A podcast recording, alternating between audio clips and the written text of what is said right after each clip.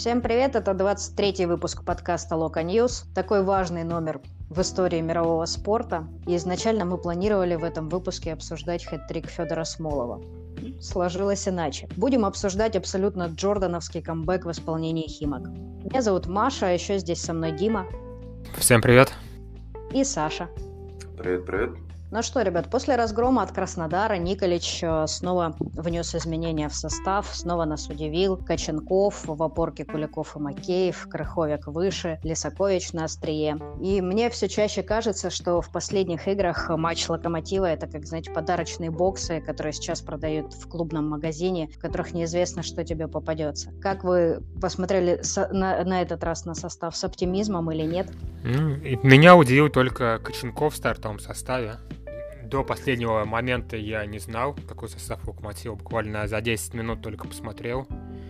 И только Коченков меня удивил. Не знал то, что у Делярных какое-то повреждение. Ну, и Лисакович, да, наверное, еще. То, что не Эдер, а Лисакович, но это как-то более ожидаемо. А в остальном ничего удивительного для меня не было. Соглашусь с Димой. Удивил действительно Коченков, при том, что в тех 5 мячах от Краснодара вины какой-то за Гильерма я не видел, он делал все, что мог, и тут выход Коченкова немножко удивил, но потом ситуацию клуб прояснил.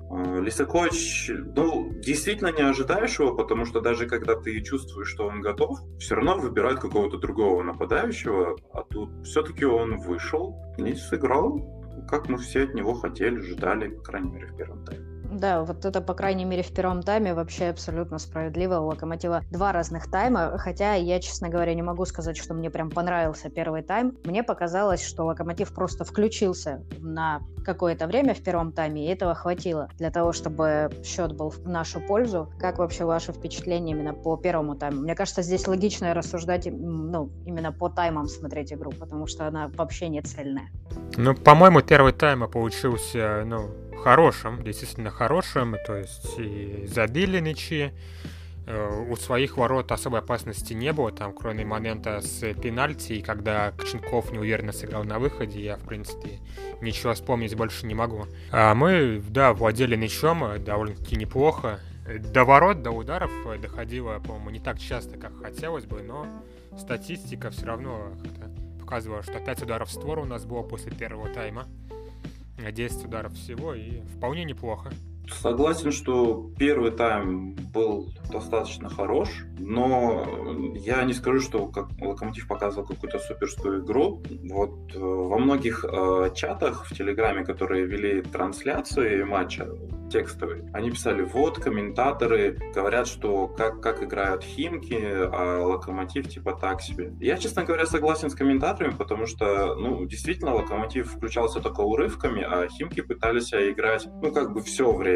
И у них понятно, как шла игра. Через Трошечкина, Коряна. То есть у них хотя бы центр поля был. И понятно, как она будет развиваться, эта игра. А у нас, это какой-то рандом, если честно. Пас вперед от Мурило, либо на фланг, и там кто как зацепится, как фартанет.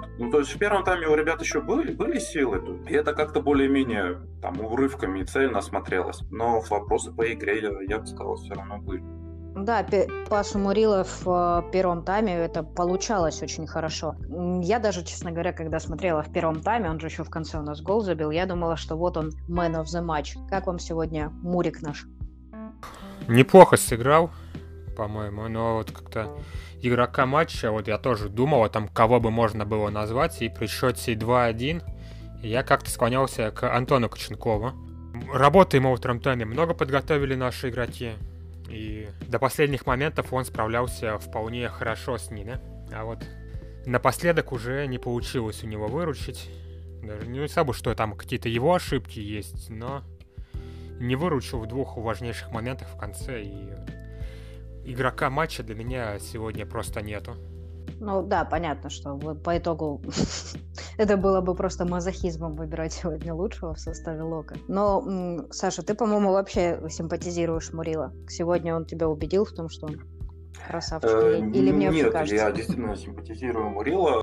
У него все сегодня было отлично, то есть первый пас, все хорошо у него в целом получалось.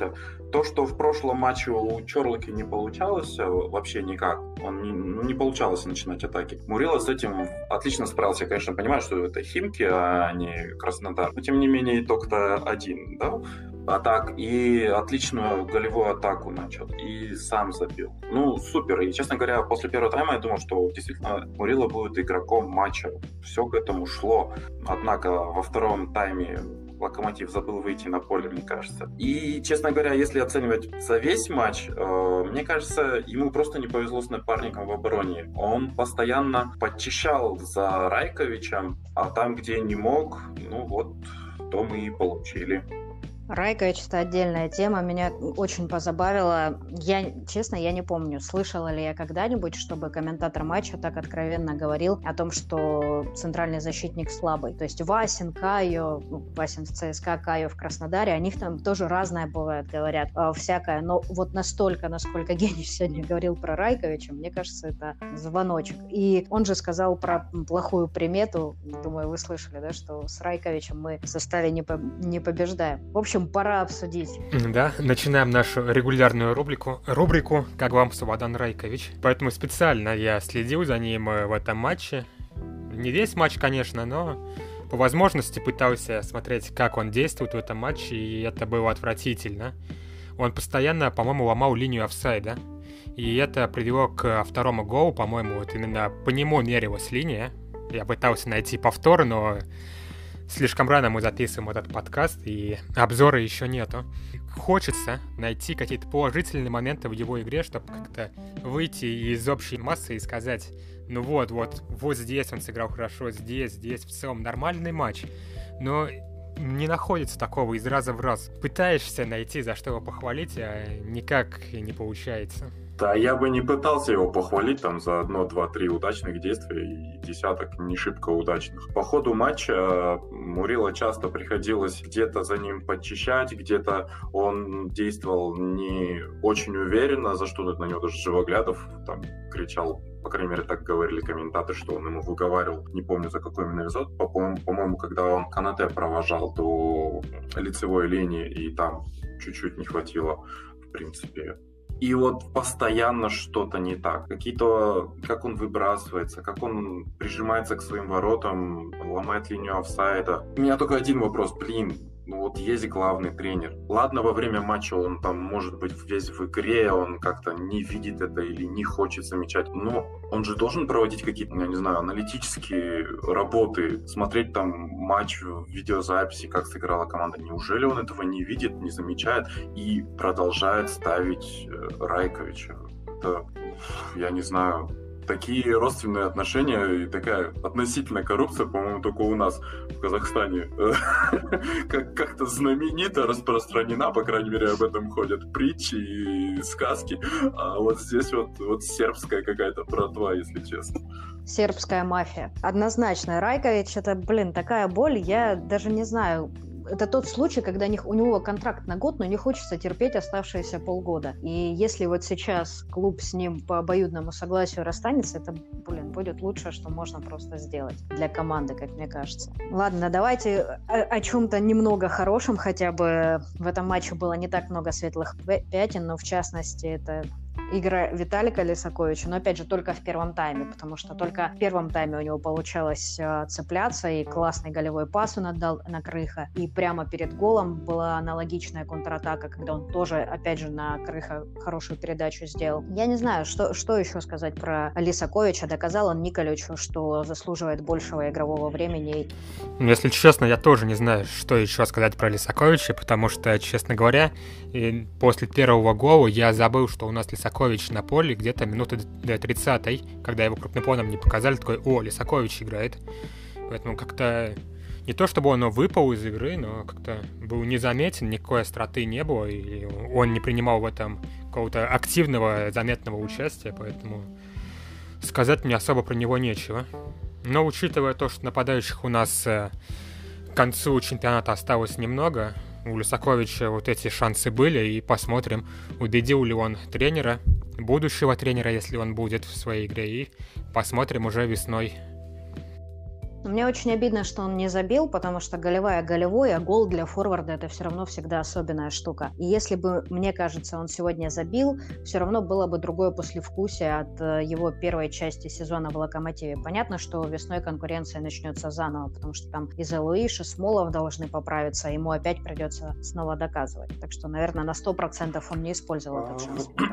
Ну, сложно говорить, да, вот о цельном впечатлении по этой игре. Во втором тайме, конечно, команда вся пропала куда-то, и финальную треть Химок, по-моему, очень-очень долгое время не входили. А по первому тайму он молодец, то есть он принимал участие в командных взаимодействиях, отдал голевой пас, были у него неплохие моменты для удара, но там его где-то местами команда не успевала его поддержать. В остальном у него отличное движение, он, в принципе, ему есть с кем обыгрываться, с тем же Игнатьевым, с Антоном Миранчуком. Но исторически так уже складывается, что мы видим от него цельную, внятную игру только 45 минут. На больше, ну, я не знаю, насколько это связано именно с его игрой или это проблема командная, потому что второй тайм не в первый раз, да, Локомотива неважный. Действительно, конечно, когда все форварды поправятся, Лисакович опять присядет, и, в принципе, там будут играть только Зе. Я в этом, в принципе, не сомневаюсь. Вторым форвардом, вот да, интересно, мне кажется, это будет Смолов, потому что, как мы не понимали, за счет чего Николич ставил Смолова, так мы и продолжим это не понимать, только если у нас тренер не сменится. Там хотя бы какая-то ротация будет. Для узнавания, для ознакомления. Лисакович, надо Шкуринов в пару еще купить, чтобы было интереснее, и, может, не так обидно будет сидеть на банке в твоей. Они по политическим взглядам не сходятся. Лисакович играет за сборную, а Шкурин нет. Так что не получится. Ну, ладно, наоборот, драки у нас это хоть слабода, но может кто-нибудь это что-нибудь сломает. Тоже плюс. Еще из таких интересных моментов сегодняшнего матча у нас Крыховик вновь нашел свою маску лидера и супергероя в первом тайме. Да? Опять же, это дурацкая поправка. Мы как будто два разных матча сегодня обсуждаем. Реабилитировался в ваших глазах Крых за абсолютно адский ляп в Краснодаре? Я Крыховика не особо винил после Краснодара. Там просто хотелось забыть этот матч как можно быстрее и посмотреть уже на Химки и забыть про футбол уже до весны. Поэтому и не хотелось говорить, что вот, из-за Крыховика мы проиграли. И у меня такого не было. Сегодня Крыховик сыграл вполне неплохо в первом тайме. И во втором, после счета 2-2, когда мы с центра поля начали, и, по-моему, именно Крыховик потащил мяч вперед, пытался завести команду, взял игру на себя, но даже до удара не дошло за это время. Ошибку с Краснодаром. Мне сложно его винить, потому что, во-первых, выход низом через центр — это как-то, по-моему, тренерская установка. Мы не в первый раз это наблюдали, а ошибка детская, конечно, ну, наверное, связана с усталостью с какой-то или, может быть, с настроением уже в команде, потому что у них давно нету каких-то серий таких положительных, то есть урывками, всплесками что-то есть, но то это какая-то героическая ничья с Атлетико, то какое-то славное поражение от топового соперника, редкие победы в РПЛ. Ну, мне кажется, это морально давит, и где-то это должно было вырваться, там вырвалось. Но за сезон, в принципе, тоже сложно ему реабилитироваться, потому что он просто на другой позиции играл. И вот в первом тайме он играл так, как он играл у Палыча в прошлом сезоне, и мы сразу увидели того Крыха, который у нас был до ковида. Николич, Марков, просто его на другой позиции видит, вот и все. Но с командой явно что-то происходит, потому что если в команде все хорошо, не бывает такого, что она выходит на второй тайм и не может игру, которая сама идет к тебе в руки, довести до хотя бы одной внятной контратаки, ну и всякое такое. И вообще Локомотив — это команда, которая всегда умела матч, в котором она ведет, который у нее получается, не испоганить. Ну, как-то вот исторически, если мы берем хорошие времена Локомотива. Сегодня во втором тайме произошло что-то вообще непонятное. У вас для себя хотя бы есть какое-то объяснение, почему во втором тайме игры Локомотива просто не было? Локомотива на чужой половине поля не было. Без понятия, что можно сказать команде в прерыве при счете 2-1, что команда просто перестает играть во втором тайме. Я не могу представить, что могло произойти. Там, ладно бы кто-то подрался с тем-то, ну, заменили бы как-то, я не знаю. Если уж не хотят посылать вперед, там, мешают играть друг другу. Но и замен у нас очень долго не было во втором тайме. Просто что-то необъяснимое, как будто команда решила, ну все, 2-1 выигрываем, сейчас как-нибудь дотерпим и в отпуск до весны. Я согласен с Димой, что сложно представить, что должно было случиться в перерыве, чтобы команда просто забыла выйти на поле. Они же реально не выходили. И если вы посмотрите, владение мячом у «Локомотива» во втором тайме 21%. Это вообще как? У меня другая статистика. Против «Барса» гоняли. Против «Барса». «Локомотива», что тоже как-то, мне показалось, очень мало для «Локомотива». По игре-то все оно так и выглядело примерно. Ну, не скажи. До выхода Эдера это, в принципе, так и было, 21%. После его выхода он хоть как-то стал цепляться за мячи, и, может быть, оно улучшилось, но я смотрел на флеш-скоре, чисто второй тайм, 21%. Я вот сейчас смотрю, 19 пишет. Да. Флеш-скор. Да, подкорректировал. Не, а общий за игру, да, там 37%. Нет, именно второй тайм 39 пишет. А общее 42. Так вот, что это за аналитики? Софаскор купил 15. Вот мы вас и вычислили. Преступление раскрыто. Блин, мне кажется, что, знаете, помимо того, что сам «Локомотив» не вышел на второй тайм, еще Геннадьевич молодец, Игорь Геннадьевич Черевченко. Потому что то, что проходило у «Локомотива» в первом тайме, во втором тайме пасы Мурило исчезли совсем. Перекрыли начало атак «Локомотиву», другого начала атак «Локомотив» не придумал.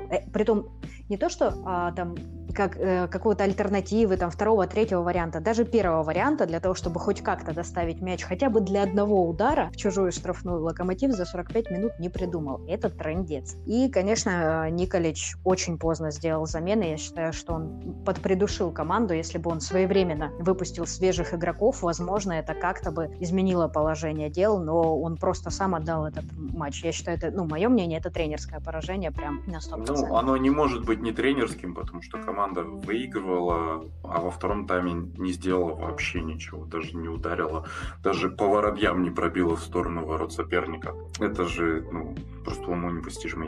Я не могу вспомнить матч, в котором «Локомотив» ни разу не пробил по воротам, даже как-то криво. Насчет замен, замены, конечно, напрашивались. С другой стороны, «Локомотив» уже давно не делает таких вот каких-то ранних замен. То есть бывает, но очень редко. Снова это как по традиции Палыча уже ближе к концовке матча.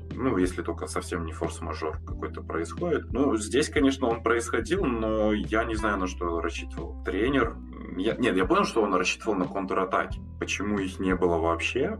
Это, конечно, большой респект Черевченко. И после его работы в «Химках», как у него в Туле дела были, прям почему-то захотелось его возвращения на тренерский мостик «Локомотива». Необъяснимо, почему. Просто команда за 15 минут перерыва просто разучилась резко играть в футбол, не понимает, что делать с мячом, как его доставлять вперед. И первая замена на 75-й минуте — это нападающего на нападающего меняет, которого мяч во втором тайме, по-моему, Лисакович не получал ни разу. Как это могло повлиять на игру? Мне непонятно. Чего ждал наш тренер, что он хотел увидеть, чтобы начать делать замены раньше, начать делать другие замены где-то в полузащите, чтобы мяч доставлять до нападающего, хотя бы до Крыховика, чтобы он куда-то протащил, что-то куда-нибудь убежал. Просто непонятно, как «Локомотив» играл во втором тайме, и как он хотел играть, что именно не получилось, по мнению тренера. Да, у него явно не было никакого запасного плана, судя по тем заменам, которые он сделал и когда он их сделал. И, конечно, символично, что нас прихлопнули фактически наши же воспитанники, наши же ребята. Во-первых, в старте вышел Аршак Корян, было очевидно, что он будет мега заряженный. И хотя он в перерыве сказал журналисту, что да, нет, обычный матч, я всегда такой. Видно было, что вообще не всегда он такой, и супер наэлектризованный, и очень хотелось ему забить. Ему это удалось. Вообще, какие впечатления у вас от Аршака? Промелькнула ли такая типичная мысль, когда твой такой тебе забивает, что... Не помню, какие у меня были мысли, когда забил Корян. Как-то это ожидаемо, как-то по классике бывшие воспитанники нам забивают мячи в важных матчах, как тот же Виталий Дьяков нам за «Динамо» регулярно забивал, за «Ростов», по-моему, он забивал, когда мы с Кучуком боролись за медаль. Это обычная история, и вот сейчас Александр Долгов на последней минуте просто похоронил даже ничью для нас в этом матче. Обычная ситуация, я смеялся в голос после этих мячей, или третьего мяча, и после финального свистка вот просто не мог сдержать этот истеричный смех внутри себя, потому что мало того, что мы проигрываем, так еще и Долгов забивает, которого мы упустили. Многие, кстати, я видел много комментариев о том, что почему он празднует, он забыл там, с кем он чемпионство, там, молодежной лиги выигрывал, туда-сюда. Потом думаешь, ну... Молодежного-то он как раз и не выигрывал. Да, все совсем наоборот. И типа вот из него сделали футболиста. Но у него буквально неделю назад брали интервью и спрашивали, вот игра с Локомотивом, если забьете, будете праздновать? И он сказал легко и просто, да, конечно, буду. А в чем проблема, почему не праздновать? Это никак не влияет на мое отношение к клубу, того, что я там добился, какие годы провел, как мне там было. Ну а дела команды, за которую сейчас играют, превыше всего, поэтому отпраздновал и отпраздновал. По Алантратову, конечно, уже давно слухи ходят о том, что было бы неплохо его заполучить, потому что у него игра ладится. Уже и были слухи, что за ним смотрит Локомотив и Зенит, и зимой, может быть, приобрести его. Хотя преждевременно, в том плане, что его можно, конечно, приобрести, но надо оставить в том клубе, где он будет играть, то есть в Химках, если только мы уже в следующем сезоне не будем менять основного голкипера, либо там давать ему достаточно количество времени, что, наверное, не очень верно. Это мы видим уже на примере Слуцкого в Рубине, где он не может определиться, кто железно первый, и из-за этого проблемы, да? Нам таких проблем не надо, у нас и без этого хватает.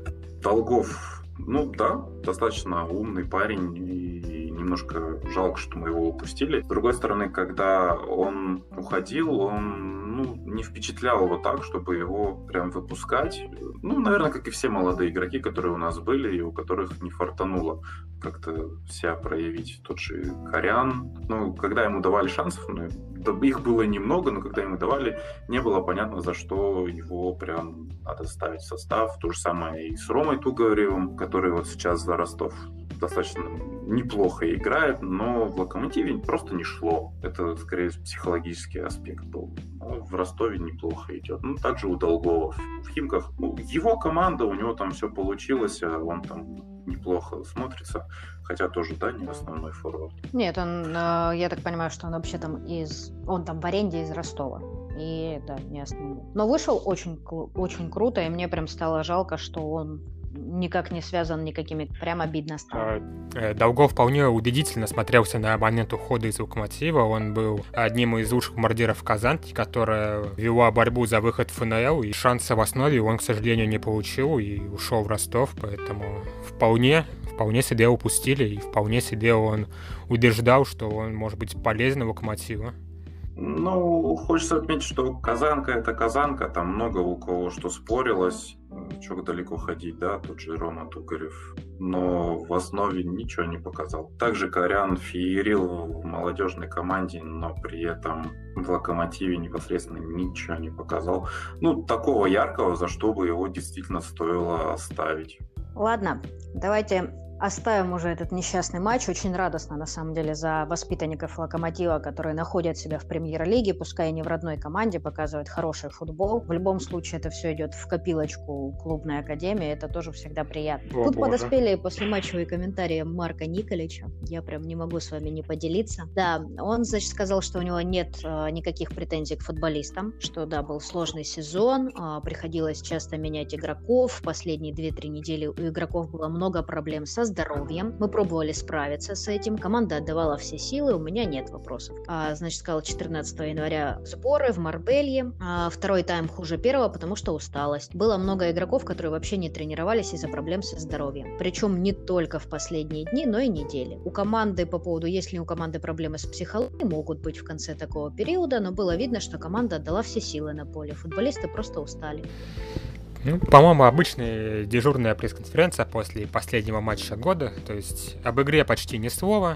По сезону в целом молодцы. Поспорить в целом как-то действительно сложно, потому что да, проблемы, да, почти весь год команда без отпуска, плюс эти паузы на сборы. Месяцами играли по несколько матчей за неделю. Все в целом верно, но если у тебя люди перед этим матчем не тренировались неделю, ну, или сколько там времени было после матча с Краснодаром, то ну почему они играют полный матч? Если команда не бегает во втором тайме, ну выпусти других игроков. Вон, Казанка тренируется, Казанка играет контрольные матчи. Вот все это время они также в режиме основной команды завтра уйдут в отпуск. И до последнего тренировались, до последнего были готовы помочь.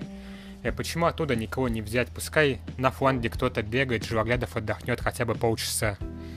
Почему так не сделать? Ну, непонятно. Мы уже привыкли, что играют одни и те же, а если кто-то будет выходить, то на пару-тройку минут, а дальше посмотрим. Ну, я соглашусь с тем, что по сезону, наверное, такой бы комментарий был уместен. Но если говорить в целом об игре, то я согласен с Димой. Если ты знаешь, что у тебя люди устали, почему они играют полный матч? Сейчас уникальная возможность сделать 5 замен.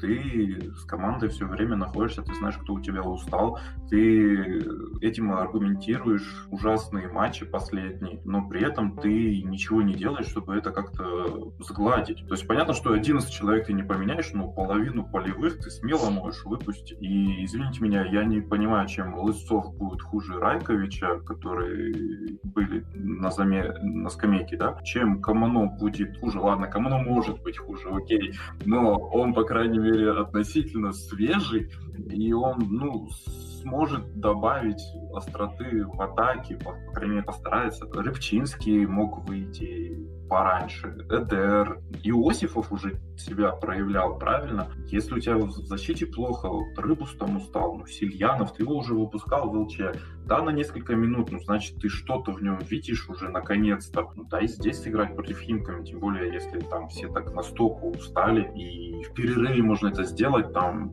может быть, не было бы все так плохо. А если было бы плохо, то ты сказал, ну, воспитанников как-то выпустил, хотел там что-то сделать, ну, не получилось.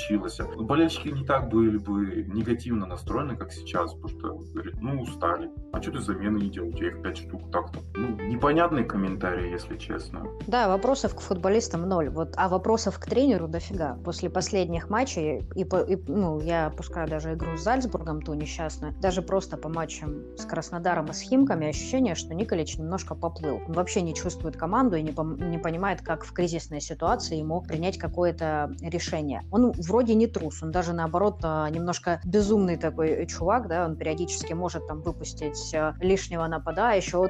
Тоже мне понравилось, на 88-й минуте он убрал Макеева и выпустил Камано спасать ситуацию за 2 минуты до конца. Ну, то есть вот такие вот вещи он любит делать, какие-то красивые и бесполезные жесты, это в нем есть. Конкретно взять и рискнуть поставить на матч с Краснодаром 1-2 молодых игроков, здесь провести ротацию. Для этого почему-то характера и смелости в нем нет совершенно. Ну, мне было бы, наверное, логично услышать после такого провала от тренера, что хотя бы неуверенное нет, а хотя бы, что я задумываюсь. Короче, какую-то рефлексию на этот счет, что он переживает и чувствует свою вину, или хотя бы признание этой вины. Но он продолжает разговаривать слоганами, и толку от этого, конечно, для «Локомотива» не очень много.